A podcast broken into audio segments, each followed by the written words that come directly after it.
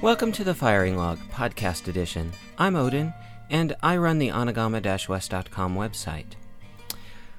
About two and a half months ago, I interviewed Malcolm Greenwood, did my last firing of the season, and then promptly did absolutely nothing with the recording.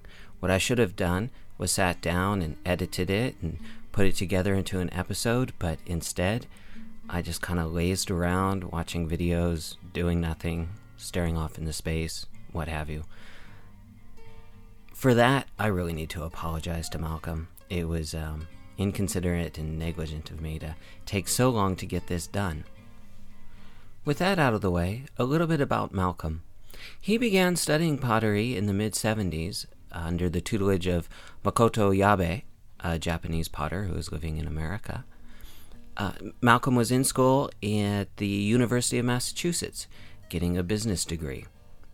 He did some wood firing in a wood fired raku kiln that he built, then went on with a normal and responsible life in the business world, worked in Africa, where he built a cross draft kiln, which he says didn't work so great, but he did get to see a lot of interesting pottery in Africa. And then finally returned to Australia at some point in time, well, around 1989. He's not shy about it. He got canned and decided he was going to, at that time, take his hobby and turn it into a profession. So, for almost two decades now, Malcolm has been a studio potter, a professional potter, which I think is really amazing and the kind of thing that gives hope to, I think, a lot of people who probably have regular day jobs but wish they were doing pottery more. So, I talk with Malcolm about where he's at now, how he got there, and what it takes to stay there. And it's very interesting. He also talks a bit about the wood fire work that he does, this being a wood fire podcast, of course, there must be some relation. And uh, he's currently firing in a anagama at the Sturt Ceramic Center, which is uh, pretty famous, pretty famous place in Australia. And I've got a link. I've got a link to Sturt uh, in the blog entry related to this podcast. In any event, I think you'll find Malcolm interesting and entertaining, and let's just get to the interview. Uh, Malcolm, how are you? I'm good, Ed. How are you? Great. I uh, understand the weather there is never better, or perfect today and perfect tomorrow. What is it you said? Beautiful one day, perfect the next. Got it. Okay. As I understand it, you are one of those interesting types of potters who came into the pottery world from something completely unrelated. Can you tell us a little bit about your background before getting into pottery? Well, I, I started my working career as a, as a what we call here a fitter and machinist or a tool maker in the United States. Mm-hmm. I did a a four year apprenticeship and I did mechanical engineering at night as well. Um, and then I went to the United States to uh, do a business degree. And during the business degree, I my last semester actually, I actually had time to do something for myself. And um, having always been interested in ceramics, I actually took got to take a class in pottery. So that was the very beginning, and um, it was like a duck to water, I think, with the engineering background and having worked with my hands ever since I was very, very small. It just came fairly naturally, and um, from there, I, I, while I was working in the corporate world and engin- doing engineering, I um, was making pots more or less as a hobby. It became more of an obsession, and then I changed to being a full-time potter. Oh, 20 odd years, 25 years, something like that. And what what sort of made you finally think that pottery was really the direction you wanted to go instead of instead of working in a more traditional kind of kind of job? Well, I, I had been thinking about making pots for a living for a long time, more as a, a dream than anything else. and then after making millions and millions of dollars for my employers, I put a little toe out of place and got my head lopped off. I was fired a couple of days before Christmas one year. Ouch. And, and um, I guess that was the time when I said, look, you know, this lack of ethics and morals in business, I've had enough, and I'm going to make, I'm going to walk out the back and into my workshop and and make pots full time. And it was also um, a great opportunity to be at home with my kids as they were growing up.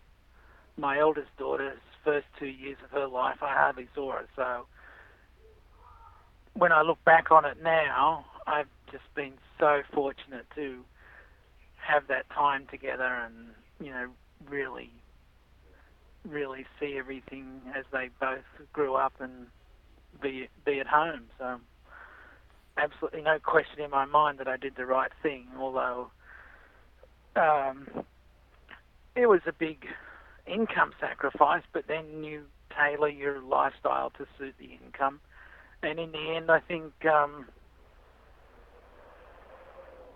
yeah, life has been a lot a lot better for it. Um, a quick question here. I know, I know lots of potters think about what it would be to, you know, kind of chuck it all and be a potter because I think that's a dream for a lot of people who do potters sort of on the side, my myself included. Um, when you when you really did this and really went forward with it, did you face any kind of resistance from family or friends? I think uh, more surprise than anything else. You know, people thought I was a bit nuts. Um, think, oh well, I'll have a play for a couple of years and then go back to the corporate world. Well, that was um, hmm, what, what that was '89 or something like that. So it's you know coming up to 20 years now. It doesn't sound. It doesn't sound like they're going to be. Uh, it doesn't sound like they're winning that bet. oh, I think I'm unemployable in my original career path. Um, do you mind if I ask what specifically you were you were doing? Before I stopped. Yeah, before, before I began making pots as a full-time profession. Exactly. Uh, the last uh, the last job I had, I was uh, general manager of a medium-sized manufacturing business making uh, screws and bolts. And before that, I was a management consultant you know, just sort of a big accounting firm. Just sort of off, kind of off topic, but I've, you know, I've wandered through hardware aisles looking at all the screws and bolts, and wondered about, um, just sort of wondered about the manufacturing of these in the sense that you know each one is so small and uh, inexpensive.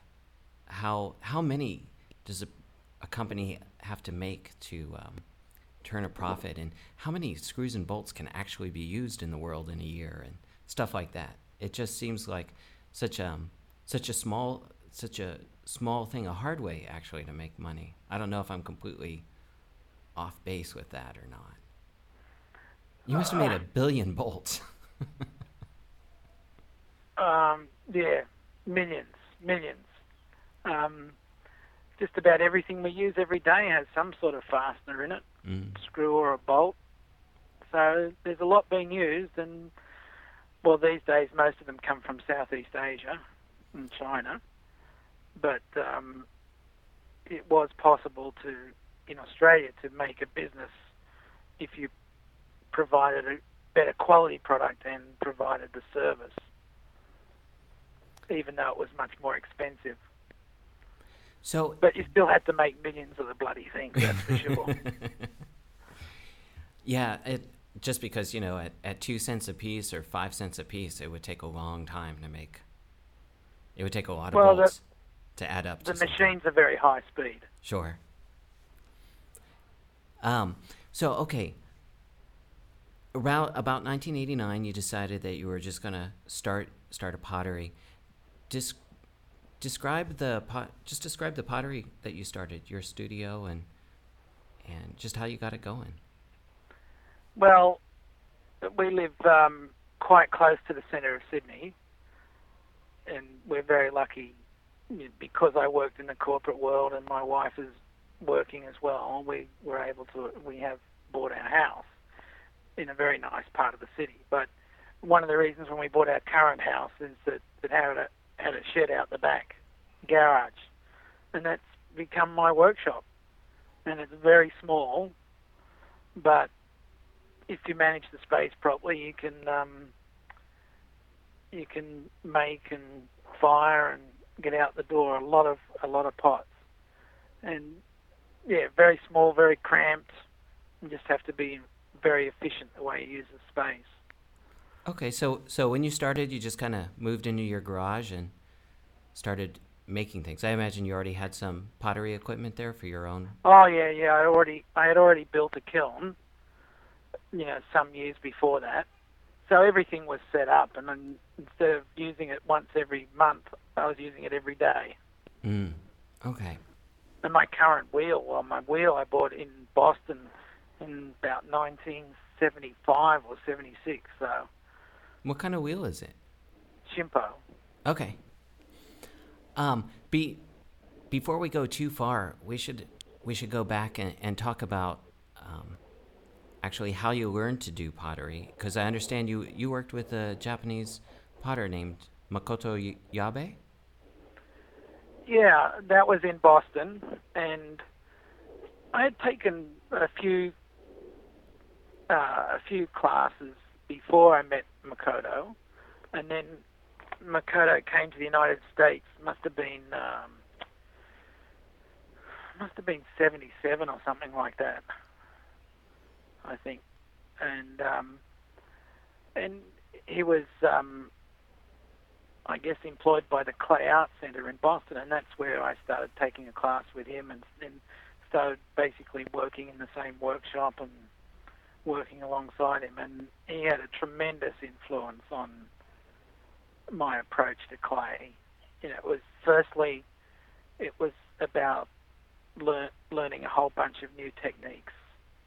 You know, learning to make pots in the Japanese way, and that was like a uh, it was just an amazing experience. The whole opening up, and um, just really made sense. And so once you know, once I really learnt the basic techniques all over again, and then it was more about learning about his approach and watching his approach to working with clay, and almost by osmosis, I suppose. You know, getting a lot of information and feeling about how he was working with it. Um, if if I can bring up a lousy pun, um, what are some of the nuts and bolts of making things the Japanese way as opposed to the Western way? Well, I think um, I'd probably say three main things that you know if we basically talk talking about basic techniques. Firstly, was making your own tools, and not many tools, but you know a few basic tools. That was really important. Then wedging the clay, spiral wedging, and then learning to throw using very little water. And I think there's like three of the very basic things that make a huge difference, and probably a very different approach to you know like a more Western European sort of way. Let, us take those one at a time. What's what's the importance of making your own tools? Well, I think it gets you close to the process. You know, it takes you back to that very uh, basic aspect of making pots. You know, they're made for utilitarian purposes, so you you can uh, you know find bits of bamboo, bits of wood, and then just shape it into exactly the way you want to make, exactly the shape that you want the tool in order to make the pot. Like for instance, even just recently, I've made a, a new rib that I like just to, to to form or deform a pot a little bit differently. And you know, over the years, you make the tools just the way you want them. The trimming tools are made out of metal strap, and you can shape them the way that you want with different to produce radiuses or radii or sharp corners on foot rings or whatever. So it's it's I found it to be very a great way to get connected with actually working with the clay, and and and to be self-sufficient. There was one one time I was traveling in Europe and I met um, some potters in Switzerland, and of course I'm sort of wandering around with a backpack, of course, and I don't have any tools. So I spent an hour in this little town in Switzerland, sort of wandering around, found enough materials, and was, thro- was throwing in a, another half hour or hour after that. So it was very sort of satisfying in a way. And freeing. Yeah. Let's talk about wedging. Um, why is uh, the spiral wedging important as opposed to uh, the other type, I guess, the ram's head? Well, I think it's it sets up the stresses in the clay much better in terms of throwing. Um, that's about all I can say. So, you know, if you spiral wedge and the axis of the wedging is the same as the axis the axis of the the clay when you start throwing, the clay unwinds. I think um, the stresses that are relieved when you fired the pot, you know, allows you to keep things straighter if you want to, and um, well, I think it makes throwing easier in the sense. At least that's what I've found. Now, when when I throw, it's almost like I'm swimming. So tell me about this not using much water. Well, Makoto actually um, showed me how to use some old bed sheet um, on my to hold between my on both hands to throw with instead of using sponges or just your hands, and that sort of creates less friction between the clay and your fingers. And then I tend to throw the clay reasonably stiff on some things, on bigger pieces, and just use very little water so that the wheel head is, um, in many cases, still completely dry. When I'm done throwing, you should see me. I just I look like I took a roll in a mud puddle. well, I've I've heard from other people that um, some other friends of mine who have studied in Japan. Um, one fellow in particular, he was t- recounting this story where the fellow he was working with would come to work, you know, dressed in his um, best clothes, and leave after the day without a spot of clay on him. Wow. so that well, not quite there yet. I wouldn't. Well, I'm gonna have to. I'll have to try that. I'll have to try not throwing with so much water. But I mean, I think, uh, any. I probably use the maximal amount of water as it is. So, any kind of improvement would be good on my part. What do you think? What do you think about your time with uh, with Makoto Yabe was most important or most influential in your own future work? Well, I think um, you know just seeing the freedom that he had in his work, and was pretty important. And then uh, this idea that there's no real correct or right technique. If it works, that's fine. So you know, in some cases, I think people are so focused on the correct way to make pots. Well, I don't think there is a correct way, and his uh, his approach was certainly that way, and it was just very freeing. I think he had just an absolutely incredible influence on my work and my approach. I think the philosophy, you know, I would spend hours with him firing the kilns and just um, talking and watching. It was just a, you know, this sort of seminal influence. It was just amazing.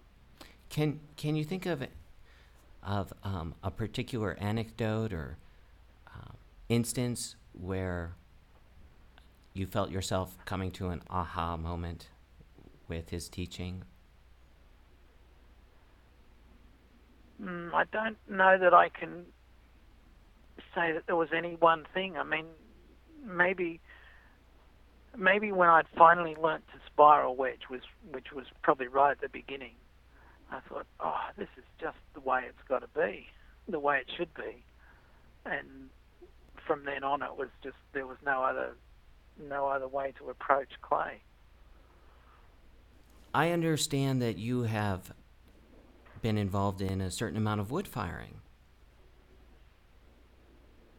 Yeah, um, when I, well, the first wood firing, I suppose, was a little raku- wood-fired raku kiln I built in Massachusetts. Okay, so long time ago. Let's talk. That was. Oh, let's let's talk about that. Let's talk about that kiln. Tell me about its details and how it worked out for you. Oh well, it was all sort of found materials. It was very rough, and it built into a hillside a little bit. Um, you know, anything I could find anywhere to sort of put it together, but it worked, and I got some. I mean, it was just a bit of fun, really, just playing around as raku is really in in many senses. Um, but it was amazing, you know, sitting out there and actually getting it to temperature with with wood. So that was the beginning. Can you describe how the kiln was put together? You know, like the ware box and the fire box. Was it? Well, I think it, I think I based it on a Fred Olsen design. Actually, it might be in his book where the fire um, is underneath the ware chamber, goes along underneath, comes up, goes past the ware, and then up the chimney. So a basic so, updraft. Yeah. Okay. And where where'd you find all the stuff to put it together? Ah, oh, scrounge. You know, potters and then Australian Australians as well tend to be scroungers. So, you know, there was bits of kiln shelf, odd bricks. I actually found some um, some bricks not far from where this was in the it in the Berkshires in Massachusetts, and the bricks were an earthenware, and they actually melted a little bit in the kiln, wow. which was really interesting. But you know, anything I could find, I scrounged some old fire bricks and old clay, and to wad it up and everything. So, how long did it take? How long did it take to fire? I'd spend um, probably spend a day, a whole, you know, about 12 hours, I suppose, firing it. You know, once you get up to temperature, and then actually getting the glazes to melt. Were you able to uh, put things in, take them out, put things in, take yeah, them? Okay. Yeah. How much wood do you think it used? Oh, not very much, really. Um, you know, probably a cubic meter, maybe. Wow, that sounds like fun. well, my partner, who's my wife now, she thought I was absolutely nuts because it was in the middle of winter and snowing and everything, of course. But uh, yeah, it was very interesting. And then the, tell me about the next wood kiln that you built. Well, the next one was in Nigeria, and that was a bit of a dud, really, basic cross drafting, and um, I really didn't know know enough probably at the time. But still an interesting experience in Nigeria going back to basics and because we couldn't get it wasn't couldn't get gas easily so the easiest thing was just to be self-sufficient again. And um, you know I learned a bit more about building kilns and about trying to fire with wood so it all sort of I don't think I got anything out and don't think I really got to any temperature that was any any good so but you know, they're all learning experiences. The making of the pots was very much a weekend sort of thing to keep me off the streets. but um, being in Africa was just incredible because I got to see a lot of Af- Nigerian pots, a lot of artwork, some of the wood carving and um, textiles, different things like that. It's just an incredible experience. Um, what's what was the Nigerian pottery like? Well, there was um, one of the greatest experiences I had there was going to one of the towns, uh, Jos, which is in like central Nigeria. It's up on a plateau, and it's really beautiful. But there, I stumbled across this museum that um, that was just a museum of Nigerian ceramics from what, dating back whenever, and I saw this incredible range of, you know, um, utilitarian pieces to ceremonial things, just incredible. And this um, museum was the reason I found it was because wandering around and there's suddenly these two huge bottle kilns, old sort of English bottle kilns. I Mhm. thought, God, Struth. and we found this museum. We're the only ones there, and it was quite an experience. Did um did the work that you saw there have an influence in you later? Influence Oh yeah, you? I think it has. I mean, a lot of the textures on the surfaces were pretty interesting. what kind of textures? Um, oh, using corn cobs and ropes and, and things like that. I mean, in some ways, they're very similar to some of the you know, Japanese shapes too, and Japanese che- textures in some ways. I've found some remarkable similarities. Um in can you give an example? Um, I think mainly in terms of texture. Um, obviously, all the Nigerian pots were all low fired, you know, fired in a pit. Sure. Um, but there was a few in terms of the, the shape of these these um, really deep sort of storage bowl things that was quite interesting. Mm. Well, I couldn't go to Abuja where um, Cardew set up the pottery because there was too much disease there at the time, and Uh, it really wasn't safe to go there. But I could, but I did see work that was still coming out of that pottery that was for sale in the supermarkets and things around the different cities, the city where I lived, okay. in Lagos. What what kind of wood fire have you done since then?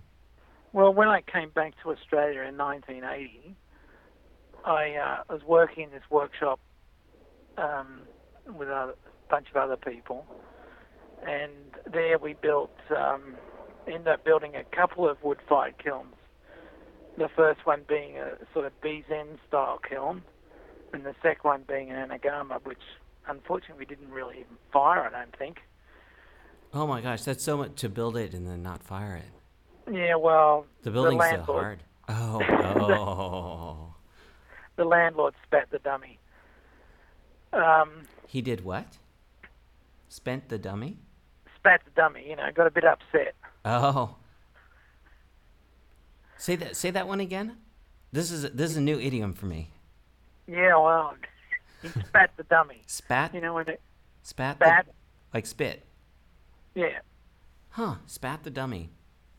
You know, the dummy is um, when the, for the children, to, young kids to suck on. I don't know what you um, call them in the States. Oh, oh, okay. You mean a, a like a lollipop or a sucker? No, no, a pacifier or something. Okay. Okay. Yeah, I think okay. Now I get it. That's a good one. Spat the dummy.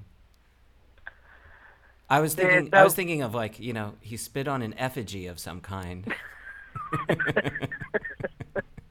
Not quite, no. okay. But Sorry. that kiln we, the first kiln we built there, was, we had some great pots out of it. Actually, we fired for three days, and um, we got some. I thought they were pretty good results, and I suppose that really um, spurred me on. Then, and I found it quite exciting. And and um, when we couldn't fire the anagama we built, I built I built another Bizen sort of style kiln at another place and um, fired that a few times. Um, and and that worked pretty well and got some pretty decent things out of that. First firing wasn't so great, but the second and third firings were okay. And that was the beginning. I, I gotta ask, why did why did why'd the landlord spit the dummy? Uh, well, he just wanted us to pay more rent, basically, because we took a bit more space on his property. Oh, I see. Okay. And we said, well, to hell with that. in terms of your in terms of your pottery business, you have you've been selling um, more uh, traditional gas fired and glazed work as opposed to wood fired. Is that? Yeah, well, I think um, what wood firing ended up sort of um, basically stopping for a long time for me. Um, firstly, I ended up working too much and didn't have access to a kiln again. And, you know, working in the corporate world, that is. Mm-hmm. And then when I started making pots full time, really wood fired pieces, it's not going to provide you an income. It's a very specialised market, so that um, you know I had to make things that people would buy, and a big part of that ended up being porcelain tableware, or still is porcelain tableware. And and you've so, done you've done well at that. Um, you know, looking on, on the internet at a, at a couple things, it looks like your work's been um, uh, recognized. You know, in a, in a number of magazines and and um, oh, there's a I guess a Sydney Morning Herald article about about your work, like in in in a lot of food magazines and so forth. Yeah, well, I mean, I the the focus of my work was to make tableware that presented food well. Because I think in, in that sense, in the functional sense, you know, the the pot is actually finished when the food's on it. So um, I had a lot of, I still have a bunch of chefs who use the work, and they'll they'll come back and say we want a particular piece for a different dish, and um, and then the the food magazines, you know, a lot of them would borrow work for um, presenting their food articles and special chefs and chefs um, uh, features and what have you. You know, maybe you could maybe you could reverse that saying that you had um, it's not just that the pottery is not finished until the until there's food on it. Maybe the food isn't finished until it's on the appropriate pottery. Well, that's true too. Yeah. Um, so explain, if you will, a little bit more about about what it is that um, your your pottery makes, basically, basically to provide, you know, your living, and then after that, let's talk about the kind of stuff that you do for fun. Well, it does. It, I mean, the ba- the I mean, one has to make work that sells if you're going to make a living out of selling your work, and that's just um, you know a very realistic approach to it, I think. And the tableware for me finances the more one-off pieces, the artwork that I want to do, and the wood-fired pieces. So for a long time, I I just concent I have just concentrated on making a living, and it's only been in the last uh, two or three years, I suppose, that the opportunity has really arisen to be able to um, be involved in wood firing again. Even though you know it always been sitting in my in the back of my mind, thinking this is, you know, I want to get back to it. I want to get back to it, but the opportunity didn't arise. So it has now, and I've been doing consistently a bit more for the last three years, I suppose. Um, let's ta- talking. Let's talk about the production ware a little bit. What are some mm-hmm. of the techniques that you use to produce your production ware? Well, obviously a lot is thrown. There's um, a bunch of things that are press molded, and then I have uh, I built a jigger jolly, which um, you know, allows me to do, you know, the, some of the throwing pieces that what I used to throw a lot quicker, and also to employ people to to um, make those shapes. Tell, explain what a, a jigger and jolly is.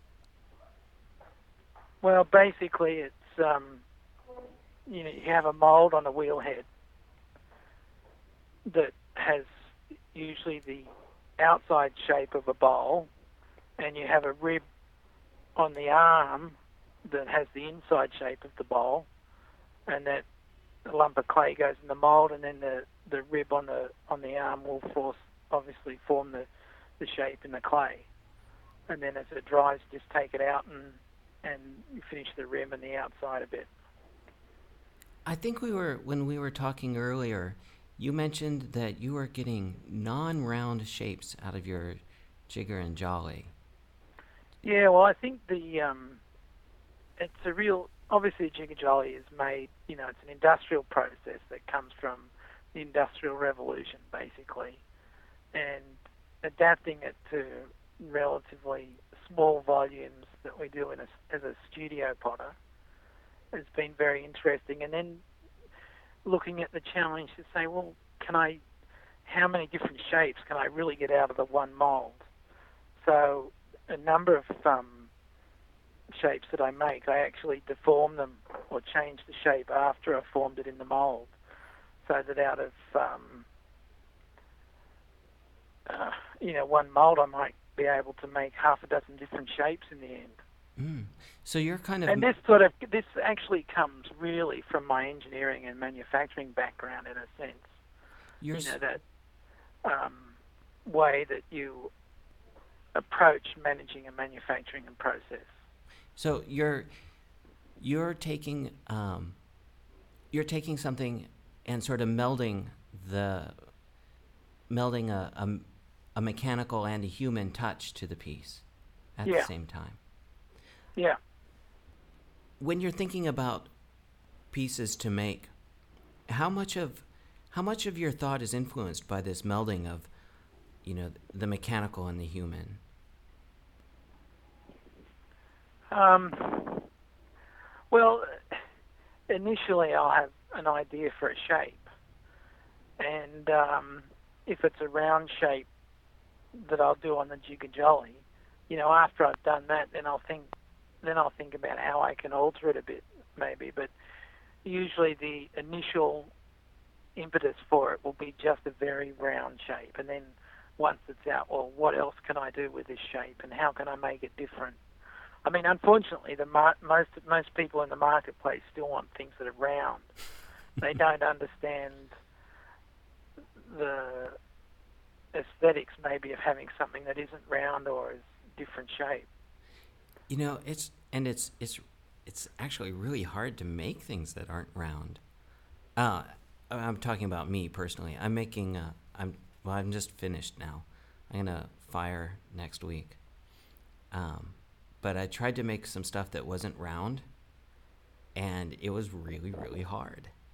And uh, even though I would start it out to be not round, by the time I'm getting to the end, it's round. And I'm just talking, you know, straight hand built stuff, not just, you know, things you would think would be easy to make not round. But there's there's some tyranny to roundness that's really hard to overcome. You know, I don't think. Um, I think it's. Well, I think it's only with years and years of experience of making round things that you can you can start beginning to make things that aren't round. Tell tell me tell me a little more about that. Well, it's the freedom that comes with years of experience and control that you can slowly begin to maybe let the clay speak for itself a bit more, maybe. I'm not sure. But it only comes with incredible control that you can lose that control. It doesn't make much sense, but maybe it's a more of a sort of Zen approach to to working with clay. What I found while I was trying to make things that weren't round was that um, even though I I try to start with them being not round, over time as I'd add coils and other bits, they would end up they would just start rounding out somehow, and uh, you know it's kind of frustrating because I'd I'd be trying to make something that was maybe maybe had a couple sides or several sides, Mm. and yet by the time I get to the top, it's kind of it's turned into this sort of roundish shape. I think it's the years of experience. Yeah. Oh, I mean, I've been throwing now for you know like thirty odd years, thirty years. I feel I'm just beginning to get to that stage. Right. I can just feel it, and that's you know with the last nearly what eighteen years or something. Usually working on the wheel, throwing every day almost. Wow. So okay, And I don't a think lot of there's work any- ahead. Yeah, I mean, me. I just don't think there's any alternative. But it's like learning a musical instrument. You know, you just have to work at it all the time. What are some of the things you're currently making for your wood fire work, the one-off work? Well, I've been. Um, I've really enjoyed making some very large blossom vases. They've been a lot of fun, and, and the shape has been improving. You know, every time I every time I make one, so that I'm very happy with the way they're coming out now. And then there's a lot of just very simple cylindrical forms um, that are altered a little bit, and the other the other shape that I've I really had a lot of fun with was um, a very round sort of shape, a vase, but where I've dried the surface, so I've got a lot of texture on the surface by shaping it from the inside but not touching the outside. So you get this sort of surface that looks like um, you know, a dried riverbed when the clay is all cracking in the bottom of it, sort of thing. I love that. I love that surface. Um, those, that's really attractive somehow. The uh, the cracked surface to me. Now I I know when we were talking before, you said you were you'd been working on your blossom vases for. Or you've been working on these for years, isn't that right? Yeah. Well, I have. I've made a lot of blossom vases over the years, and it was about. Um, I sort of, uh, you know, would make a few each year, maybe if that, and, um, and then there's some years I didn't make any because I'm just concentrating so much on making plates and bowls and things. And then um, a few years ago, uh, one of the uh, one of the first opportunities I had to do a, a short wood firing with a friend of mine, I whipped off a couple of blossom vases, and they just sort of popped out of nowhere almost, or it seemed like that. So, and they were they they were great. I was very pleased with them, and since then it's it's sort of been taking the shape further and further and pushing it to its limits. And it's been very very um, enjoyable process. So where where are you firing right now? Uh, the I'm talking about the wood firing, of course. Well, most of the wood firings happened at the Sturt workshops in Mittagong, which is southwest of Sydney, where I've um, just recently fired a, an anagama kiln with a friend of mine. The two of us shared this firing, and um, and we're planning some more. But you know, it's sort of a, a case of you know once a year. Mm-hmm. Um, just as a small digression, uh, tell me a little bit about about Sturt, because uh, the name's come up before, but I don't know if it's I don't know how widely known it is in North America. I know I hadn't heard of it before I had talked with. Um, Yeah, I think you've you've spoken to Steve Harrison, Yes. haven't you? yeah, Yeah, well, Steve brought lives it not up. far from Sturt. right. and um, that's probably where it came up again. Mm-hmm. But it's a, a it's a like a craft center uh, gallery workshops that um, was started. Uh, let me think now. Maybe even before the Second World War, and concentrating um, probably at that stage mainly on wood and it has a fantastic wood school there now and wood workshops, just amazing. And then also clay was sort of came in, I think in the uh, early 50s. I'm not sure about this. And um, then the so the pottery has had a number of resident potters there teaching now since that time, and um, they've got. Uh, three wood-fired kilns and a bunch of gas-fired kilns, and they teach classes as well as workshops. And I think um, I think next year it's an international wood fire convention there. Hmm. That sounds that would be fun. Yeah, it's um, oh, it's a great invite. They're great kilns. Um, in May, I'm helping a friend of mine who's uh, head teacher at the, one of the technical colleges fire in the Noborigama there, which um, which will be fun. We've fired that a few times. Uh, between Anagama and Noborigama, which do you prefer to fire? Well, I think the Anagama is the produces the results that I'm probably more interested in. Um, so, yeah, I suppose the Anagama. Just for the pure fun of firing, you know, if you if you left left the results to be whatever they might be, but just for the the pure fun of firing itself, which do you prefer, Noborigama or Anagama? Oh, the Anagama. I mean, I think you're much closer to the actual process. You know, bigger firebox that you can you're more involved with, closer to the pots, the side stoking. Yeah, Okay. Much more exciting process, I suppose. Much more demanding physically as well. Let's talk. Let's let's change the subject a little bit. Do you have any advice that you would give to people who are interested in, you know, leaving their um, safe and secure jobs and becoming potters? Yeah, I think um, making a living out of selling your work. There's a there's a bunch of things. I suppose initially the first thing is making things that people want to buy and being aware of, you know, fashion trends, watching the marketplace, and not being too precious about being a ceramic artist as such. You know, you you have to sell a lot of pots and you have to make things that people want to. You have to sell them at the right price, and you know you have to um, be making things that people want to buy. Um, after that, then it's about being professional in in a business sense, the way you approach it, and being reliable and all that sort of thing. So You that know, in a pu- purely business approach to to your work.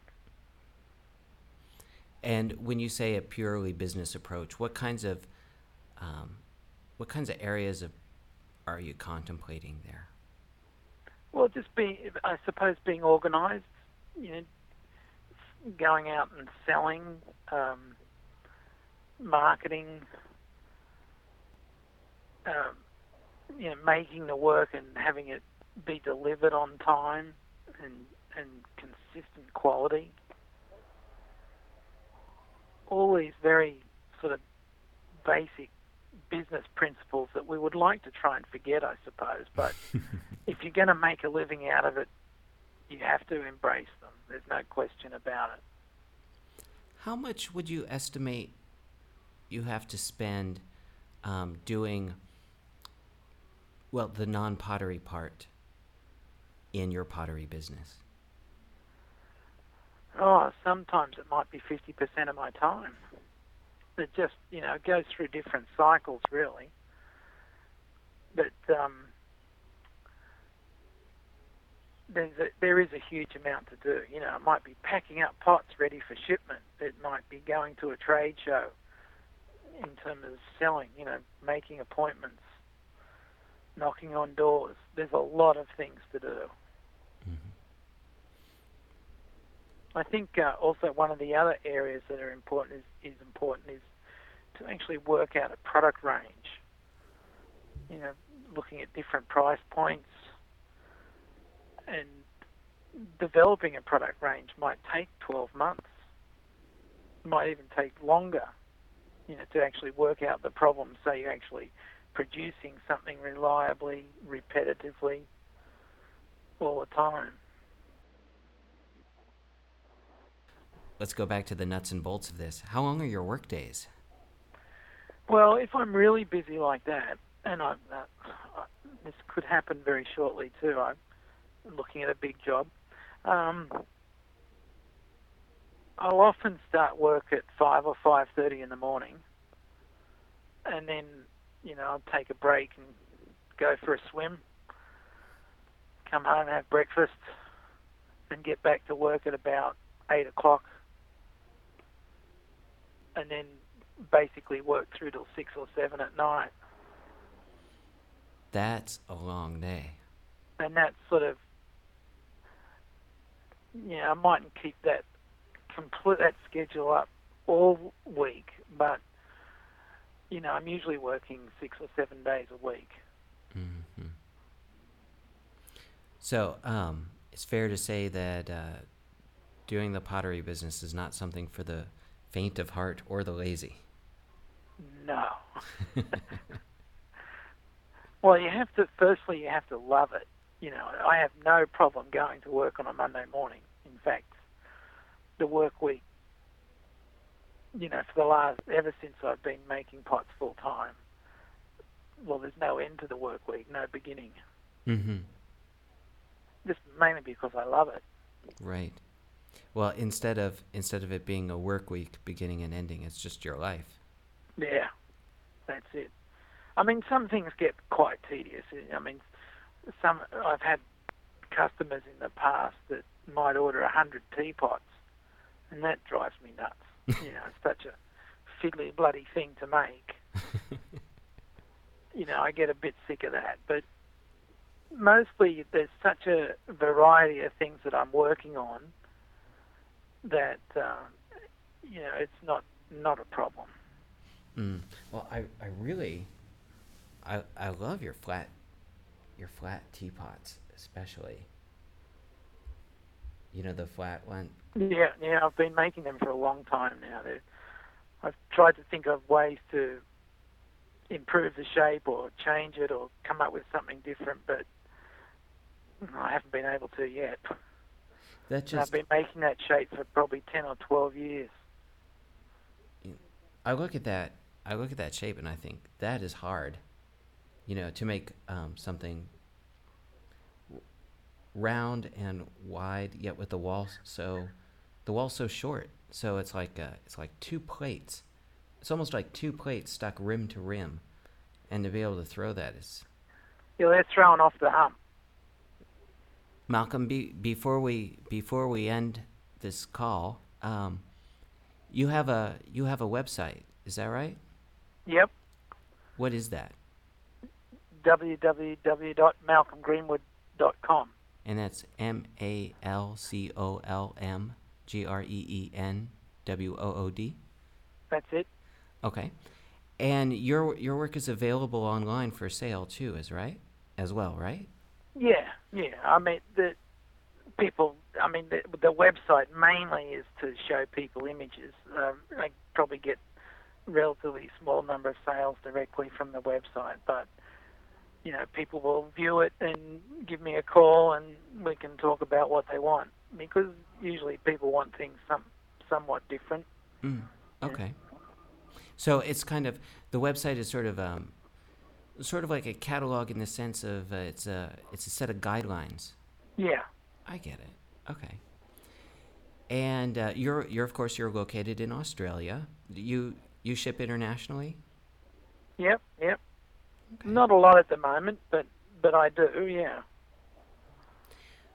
Um, and if uh, people were to actually be in Sydney, is there a place that they can go to view your work?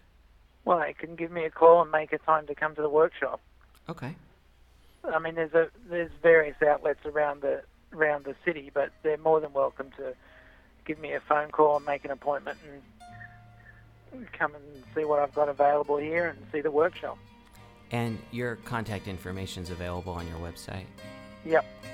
Malcolm, I, I want to thank you for chatting with me about your experiences and your pottery. It's been really informative. My pleasure.